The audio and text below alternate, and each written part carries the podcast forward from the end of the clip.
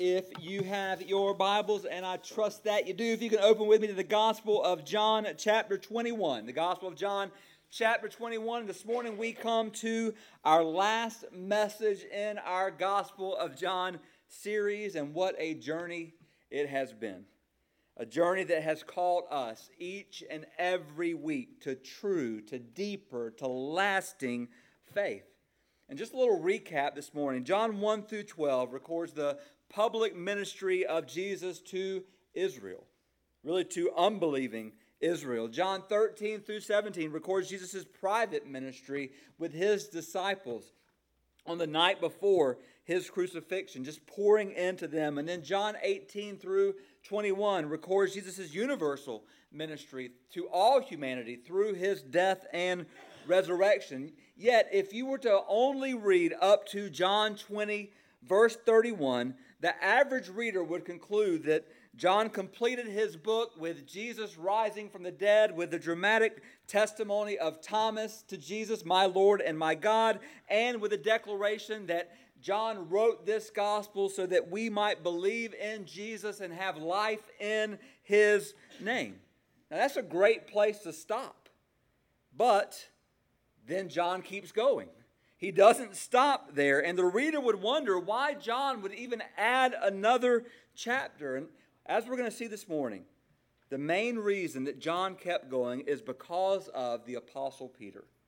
Meaning, John did not want to end his gospel without telling his readers that Peter was restored. That's because the gospel is not just about Jesus' story, it's about our stories as well. Everything had, had changed with Jesus rising from the dead, but it had not yet changed for Peter. And the gospel was incomplete, according to John, until Peter had had the resurrection of Jesus and his forgiveness applied to him. Think about the word restore. If you were to go home and type that into your internet search engine, whatever it might be, you would see many links would appear. You could find information about how to restore a classic car, how to restore an old piece of furniture, how to restore a, a home, even how to restore an antique piano. Every restoration project involves more than just making something look nice on the outside, though. A restored ship has to be seaworthy. A restored car must be drivable. A restored house must be able to become a home.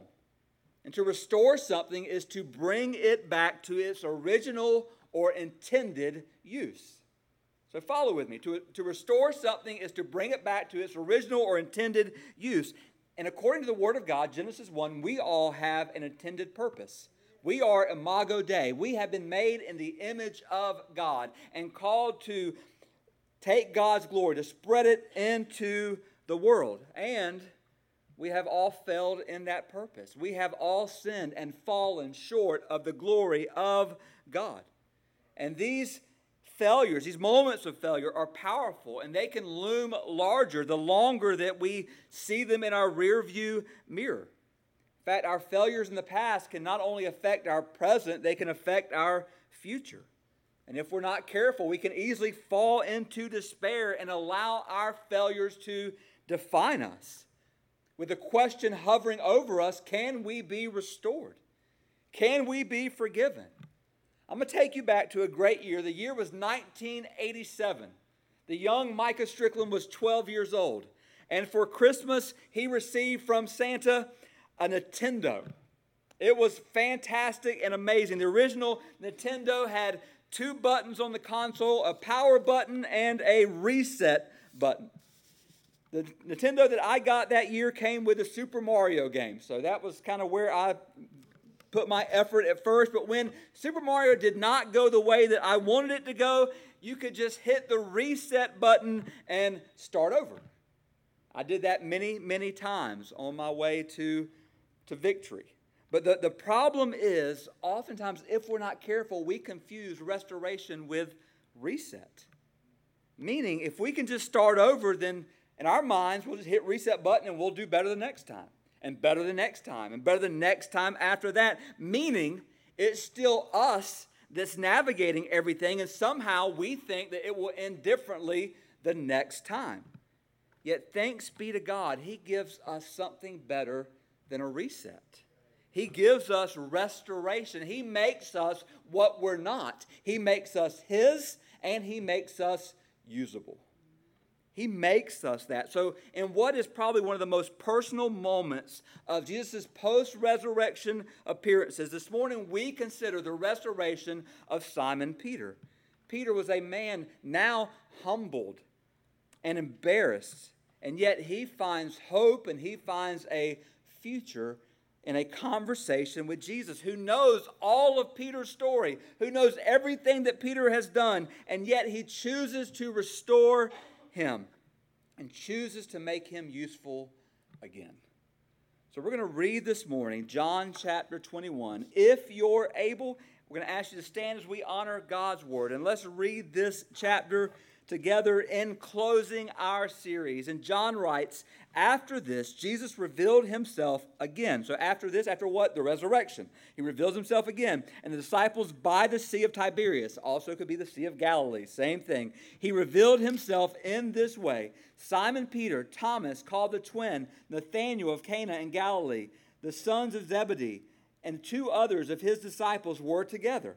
Simon Peter said to them, I'm going fishing. They said to him, We will go with you. They went out and got into the boat, but that night they caught nothing. Just as day was breaking, Jesus stood on the shore, yet the disciples did not know that it was Jesus. Jesus said to them, Children, do you have any fish? They answered him, No. He said to them, Cast a net on the right side of the boat, and you will find some. So they cast it, and now they were not able to haul it in because of the quantity of fish. That disciple whom Jesus loved therefore said to Peter, It is the Lord.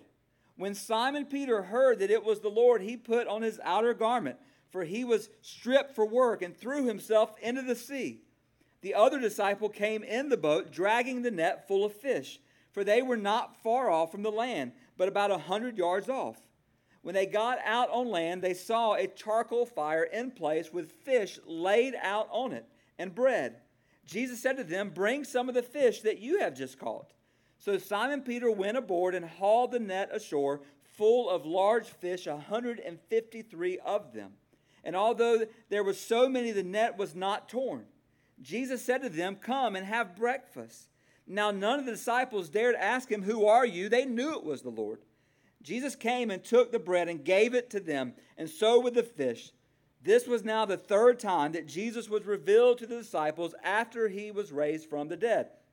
When they had finished breakfast, Jesus said to Simon Peter, Simon, son, son of John, do you love me more than these? He said to him, Yes, Lord, you know that I love you. He said to him, Feed my lambs. He said to him a second time, Simon, son of John, do you love me? He said to him, Yes, Lord, you know that I love you. He said to him, Tend my sheep. He said to him the third time, Simon, son of John, do you love me? And Peter was grieved because he said to him the third time, Do you love me? And he said to him, Lord, you know everything. You know that I love you. Jesus said to him, Feed my sheep. Truly, truly, I say to you, when you were young, you used to dress yourself and walk wherever you wanted. But when you are old, you will stretch out your hands, and another will dress you and carry you where you do not want to go. This he said to show by what kind of death he was to glorify God. And after saying this, he said to him, Follow me. Peter turned and saw the disciple whom Jesus loved following them, the one who also had leaned back against him during the supper and had said, Lord, who is it that is going to betray you? When Peter saw him, he said to Jesus, Lord, what about this man? Jesus said to him, If it is my will that he remain until I come, what is that to you? You follow me. So the saying spread abroad among the brothers that this disciple was not to die. Yet Jesus did not say to him that he was not to die, but if it is my will that he remain until I come, what is that to you? This is the disciple who is bearing witness about these things, who has written these things, and we know that his testimony is true. Now, there are many other things that Jesus did. Were every one of them to be written, I suppose that the world itself could not contain the books that would be written. Let's pray. Father, we come to your word and we come to this beautiful picture of restoration. And as we're going to see, Father, Peter's story can also be our story. Lord, I pray today that, Lord, you would restore any who need your restoring forgiveness this day, that you would speak in ways, Lord, to glorify your name. And we pray this in Jesus' name. Amen. And you may be seated. So even though we're seeing Peter here after the resurrection, I want you to just to think real quick a few days, maybe a couple weeks before, and just see this former prideful apostle in the shadows. He had once walked on water. He stepped right out of the boat onto the lake, walked on water. He'll soon, at Pentecost, fearlessly preach to thousands. But on the night that Jesus was arrested, the one who stepped out on water was now hiding. The one who will speak powerfully was in pain. He was weeping, not sniffling, not whimpering. He was bawling. He was weeping.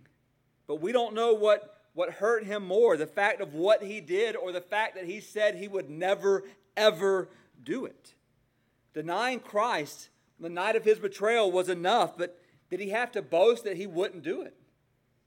And one denial was pitiful, but three, three denials were horrific. Just imagine Peter hiding, and now imagine Peter fishing. Just follow with me here. We might wonder why Peter and his disciples, after the resurrection, why did they go fishing? Now, we know why they're in Galilee because Matthew 28 says that they were told that they would meet Jesus in Galilee.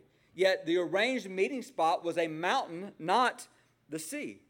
So, if the followers were to meet Jesus on a mountain, why in the world are they now on a boat?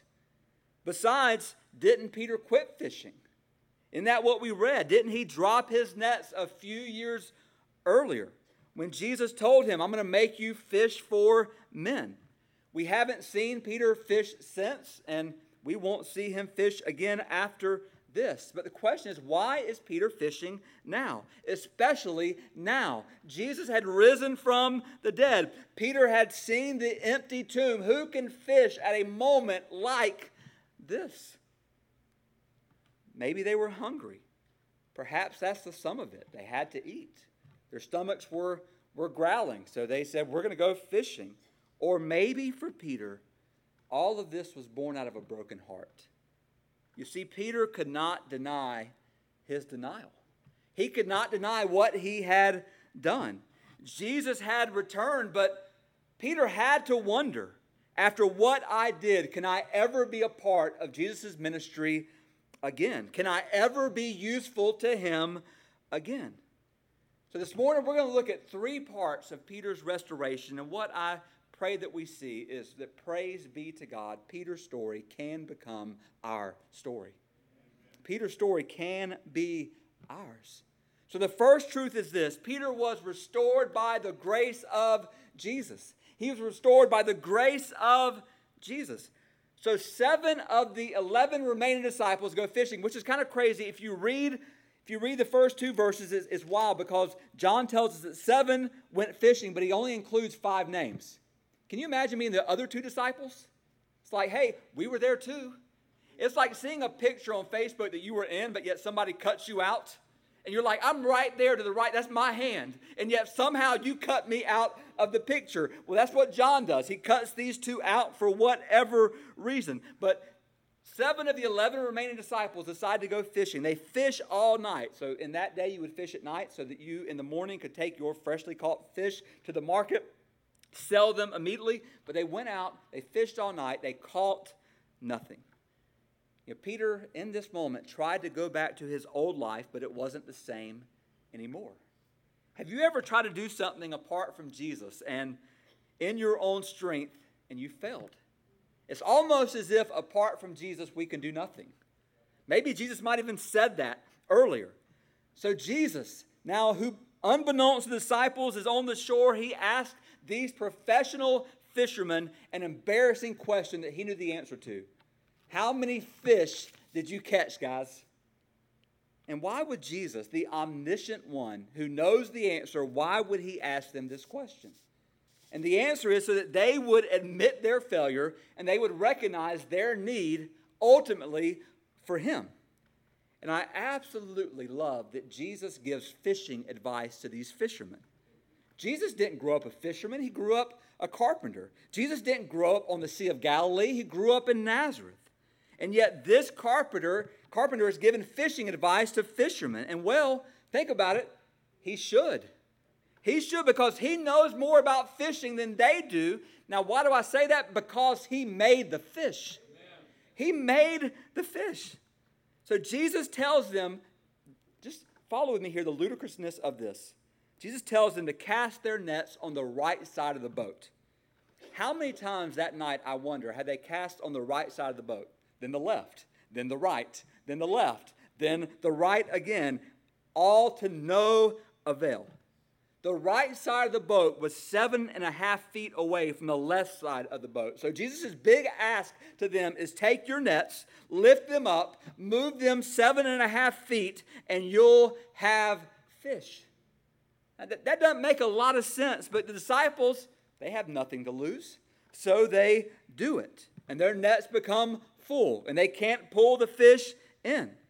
Upon being told that it's Jesus by John, Peter puts on his outer garment, which is kind of weird when you think about it. If I was going to jump in, I'd take off my clothes and jump in, but no, Peter puts on his outer garment because that is a sign of how you greet people in that day. You never greet people in your underwear, you always have to have your clothes on. So that is what Peter is doing and putting his outer garment on. He jumps in and he swims to shore over a hundred yards. Yet, what defines Peter in these verses, don't miss it, is exhausting effort. He's hauling nets, he's swimming 100 yards with his garment on. And let me just say this this morning, and please hear this. When we say restored by the grace of Jesus, grace isn't opposed to effort, grace is opposed to earning. To think that we can earn something through our effort. And the contrast in this chapter is between Peter's feeling that he needs to prove himself and Jesus' invitation to him just to come. Because Jesus is not asking Peter to earn anything, he doesn't even need Peter's fish. Jesus is the one that came to Peter. He called to Peter. He prepared a table for Peter. But Peter doesn't get any of that yet because Peter only gets half of the gospel. If you remember back to Luke 5, in fact, we read that this week in our Bible reading. This was not the first time that Jesus had done the whole cast your net on the other side of the boat thing. When Jesus first called Peter, Peter had fished all night. And Jesus said to him, Put out the boat, put the nets down. And Peter says, Jesus, I've done this all night. I'm the fisherman. The fish just aren't here. But because you said it, I'm going to do it. Basically, I think it was, I'm going to do it to prove you wrong, to prove that you're not the fisherman in this situation. Puts the nets down, fish everywhere, nets breaking. And then Peter immediately thought about the glory it must be, the glory within this man to be able to do what he did. And Peter fell down and said to Jesus, Depart from me, for I am a sinner. So, seeing the glory of Jesus made Peter then want to run away. Yet now, seeing the glory of Jesus makes Peter want to jump in the water and draw near. Listen, that is the beginning of the gospel, brothers and sisters, that our sin doesn't no longer make us run from God because of his love and because of his tenderness and compassion. Our sin makes us want to run to him and receive the forgiveness that only He can give. How do you know whether you understand the gospel or not? It's what you do when you sin. If you truly understand the gospel, you run to Him. You run to Him. If you don't understand the gospel, you run from Him. Peter gets that now, but he's still not yet resting everything in that. And then think about these 153 fish. So these fish now in the Sea of Galilee are called the St. Peter fish. Does anyone, anyone want to guess what kind of fish they are? Tilapia. So you will, tilapia, St. Peter fish, 153 of them. And some ask, is there any significance to that number? And we got to be very, very careful because there's some who take numbers, every number in the Bible, and think it means something and has to, to uh, dive deeper in it. Now, I'm not one of those. If you are one of those, just don't bring every number to me. But Jerome, one of the early church fathers from the 4th century AD, said this that the number 153 represented the number of species of fish in the world at that time. And the significance being that Jesus was recommissioning his disciples, Peter, to catch fish. Not, not the type of fish in the sea, but men. And Jesus commissioned them not just the Sea of Galilee, but to go into all the world, all species of men. Anyway, back, back to the text. If you look with me at verse 12, you'll see on the screen, it says, Jesus said to them, Come have breakfast. It's an invitation. Now, none of the disciples dared to ask him, Who are you? They knew it was the Lord. And Jesus came, hear this, and took the bread and gave it to them.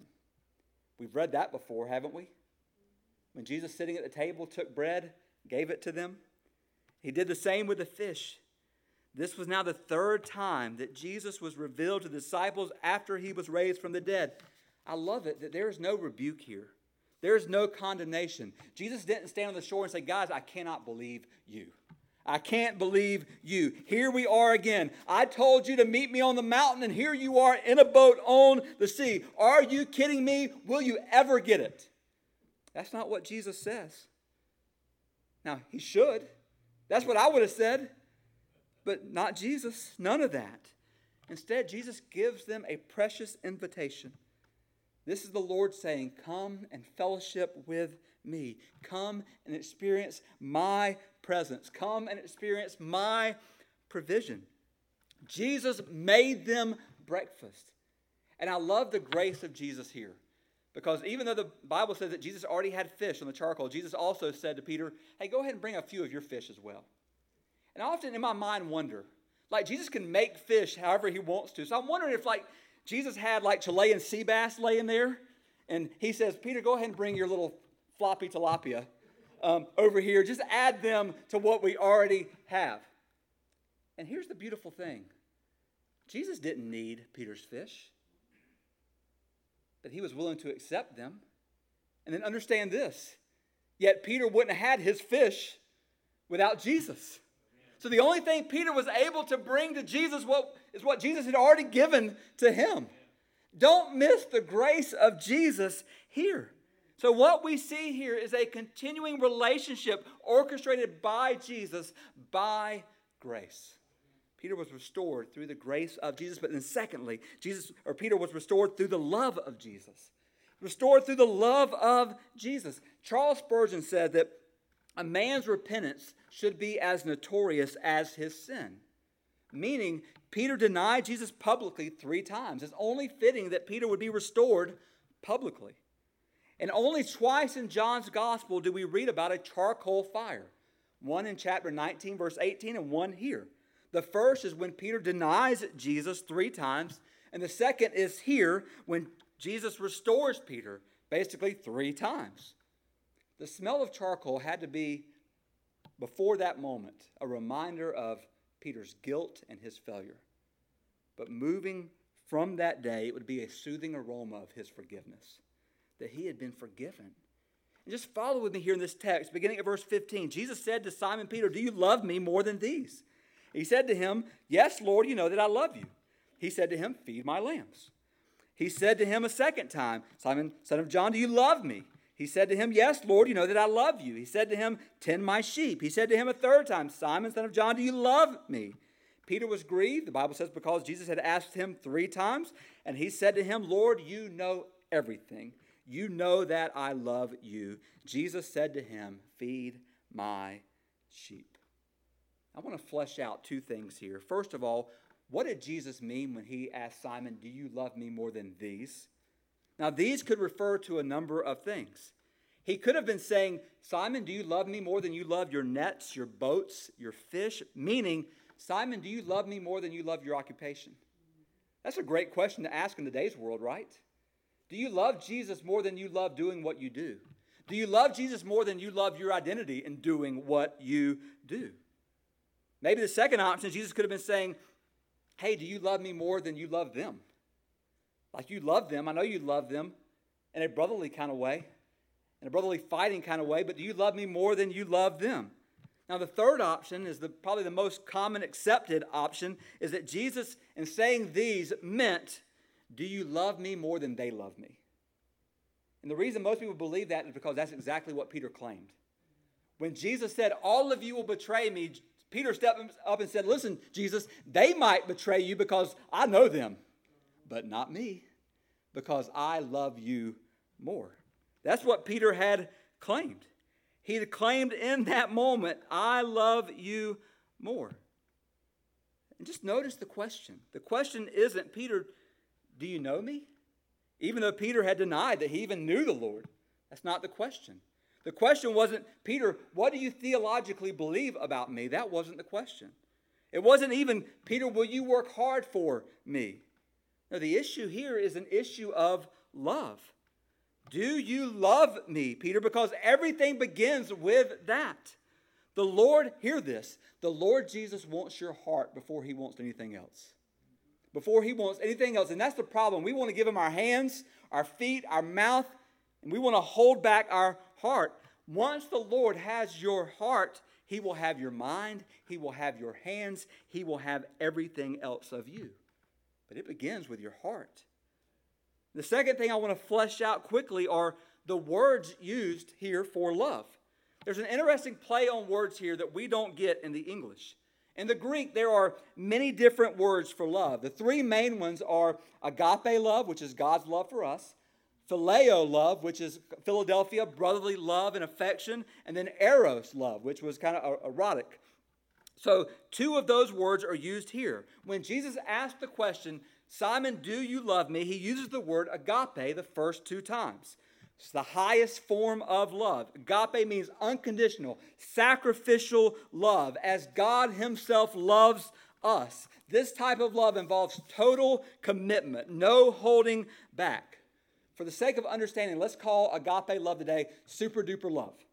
So basically, what Jesus says is Simon, do you super duper love me? That's the question. And Peter answered him and said, Yes, Lord, you know that I love you. Now, when Peter used the word love, he uses a totally different word. He didn't say, I agape you. He says, Now I phileo you. It's a brotherly love, a brotherly affection. So this is how it goes. Peter do you super duper love me? And Peter says, Yeah, I, I kind of sort of love you. Just think about this. Peter was fully aware of his failure. Therefore, he refused to claim the highest quality of love. Peter was now a broken man, humbled by his denial. Peter's now thinking, I'm not going to dare confess that I love him like that because I know what I'm capable of. I know what I can do if I'm not careful. So Peter uses a less lofty term for love. So here's how it goes Jesus says, Peter, do you agape me? Peter says, I phileo you. Peter, do you agape me? I phileo you. Now look at the third question in verse 17. Because there's a change in vocabulary. Jesus now, in asking the third question, doesn't use the high word of agape, now he descends to the words that Peter was using. So Jesus now says the third time, Well, Peter, do you phileo me? And Peter is grieved for two reasons. First is that Jesus would ask him three times, pointing back to the fact that Peter had denied Jesus three times. But I think also he's grieved because Peter now he has no more confidence in his love or dedication for Jesus. He knows what he's capable of. He knows that he could fail him. So Peter has lost his confidence in his love for Jesus, but hear this, he will learn to trust Jesus' love for him. Because, get this, we love him only because what? He loved us first. We don't make him love us. We don't make him stop loving us because we've never made him start loving us in the first place. It's the beautiful picture of the gospel. And though grieved, I love Peter's words because Peter says, Lord, you know everything. And I love that because just a few days before, Jesus had said, Peter, guys, you're all going to deny me. And Peter says, Lord, you don't know anything. You don't know anything, Lord, because I'm not going to do that. I mean, think about that. Think about Peter said, Lord, you know nothing because you don't know how much I love you and I'll die for you. Now Peter says, Lord, you know everything. You know that I phileo you. Jesus knows the worst about us, brothers and sisters, and he still loves us. If he didn't know everything about us, then we might fear that someday he'd come to know all of who we are, and he would say, I didn't know that about you. I didn't know what you're capable of, but now that I know that you're capable of that, I don't think I want to love you anymore. But thankfully, Jesus knows everything about us, and he still chooses to love us. Or as I say oftentimes around here, Jesus died with his eyes open, fully aware of who and what we are. And he loves us anyway. Restored through the love of Jesus, which gives us a love for Jesus. And then lastly, number three, Peter was restored to a life that follows Jesus. A life that follows Jesus. So not only is Peter restored and given a restored purpose, when Jesus says, Feed my lambs or feed my sheep, there is more. In verses 18 and 19, we read, Jesus says, Truly, truly, I say to you, Peter, when you were young, you used to dress yourself and walk wherever you wanted, but when you are old, you will stretch out your hands, and another will dress you and carry you where you do not want to go. This he said to show by what kind of death he, Peter, was to glorify God. And after saying this, he said to him, Follow me. According to one church historian, Eusebius, Peter lived his life, and at the very end of his life, he was bound and he was brought to Rome to be crucified. They stretched out his arms on the cross, and Peter said, Can you please give me one last request? Crucify me upside down because I am not worthy to die the same death that my Savior died. So they crucified him upside down. That was his death. And some of you are thinking, man, Jesus, what a bummer that the end of John is Jesus saying, Peter, you're going to die. But don't miss this. This would probably be encouraging for Peter because Peter was the one that had previously, previously said, Jesus, I'll die for you. They might not, but I'll die for you. And what Jesus is saying is here, here's this Peter, you will die for me. You will die for me. You will do exactly what you said you will do. But it won't be now, it'll be when you're older. So you have comfort in that. Go and do the work that I've called you to do. And just think about the command that Jesus gives to Peter here at the very end that we see twice here.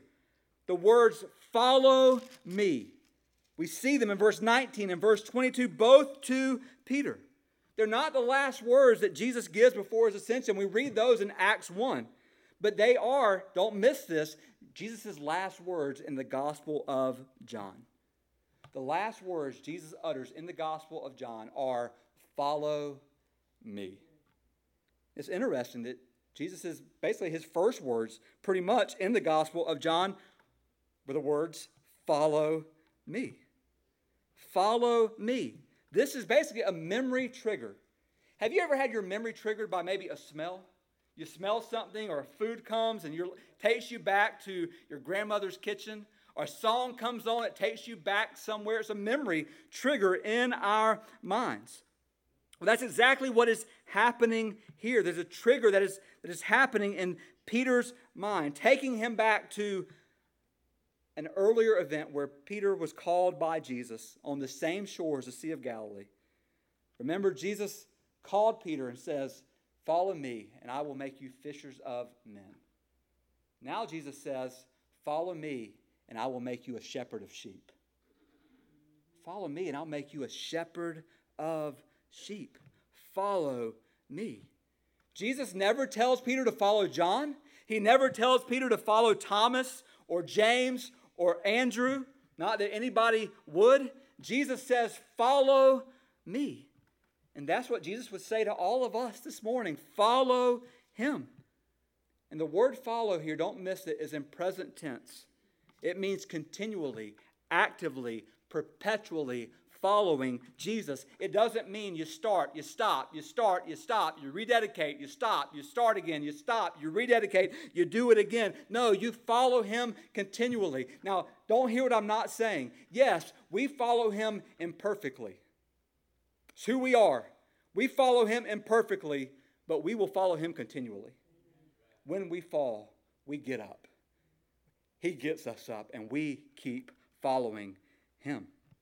We keep following him. That's what Jesus will restore us to. To sum up this wonderful passage, Peter denied Jesus in the big city of Jerusalem, and now Jesus restores Peter at the Sea of Galilee. Peter denied Jesus at night. Jesus is restores him at or during the day. Three times Peter denied Jesus. Three times now Jesus affirms Peter. He failed, and by the grace of Jesus, by the love of Jesus, Peter was restored. If you were to boil down the Christian life down to one irreducible minimum, like the minimum of what it means to be a Christian, it would be this follow Jesus. That's the minimum of what it means to, to be a Christian. Are you following Jesus? Everyone is following something or someone. Some people are walking in the footsteps of their family, whatever that looks like. Others follow a pattern of belief that they created in their own minds or, or in their own hearts. Others are following the road that leads to self advancement, whatever that looks like. Others are following the, the road that leads to whatever the world tells you will lead to happiness, and they're following that as fast as they can. But the question for us today is how about us? Who are we following? Are we following Jesus? Are we listening to what he is saying? Are we responding to his request? Are we working with Jesus, or really, are we letting him work in us to accomplish his plans? Are we following him and seeing him fulfill his destiny for us? Here's a question today for every single one of us Where are you in your journey with Jesus? Are you closer than you were this time last year? Are you further away? And let me say something very clearly, very clear for all of us today. If you are further away from Jesus than you were this time last year, it's not Him that moved. Amen. He didn't move. We move. We're the ones who fall back or begin to follow at a distance. Where are you in your journey of Him? And maybe you, like Peter, are hiding in plain sight, but you're hiding. You failed him and you're wondering, how will he respond to me? Can I ever be used by him again? Maybe you would hear that and you would say, that, That's good for Peter, it's good for everybody else, but you don't know what I've done. Well, Jesus does. And he died for what you've done, every bit of what you've done. And he is able to use you. I want to end today with the words of Max Lucado, and he says this You'll see on the screen, he says, No one, no one makes it through life failure free. No one. I haven't, and you won't. There is within each of us the capacity to do the very thing we resolve to avoid. At some point, the stallions within break down the corral, and we, for a moment, a day, or a decade, run wild. If this has happened to you, remember the seaside breakfast. When this happens to you, remember the seaside breakfast. then he ends this way Jesus still gives what he gave Peter complete and total restoration. Meaning, brothers and sisters, Jesus still does for us what he did for Peter.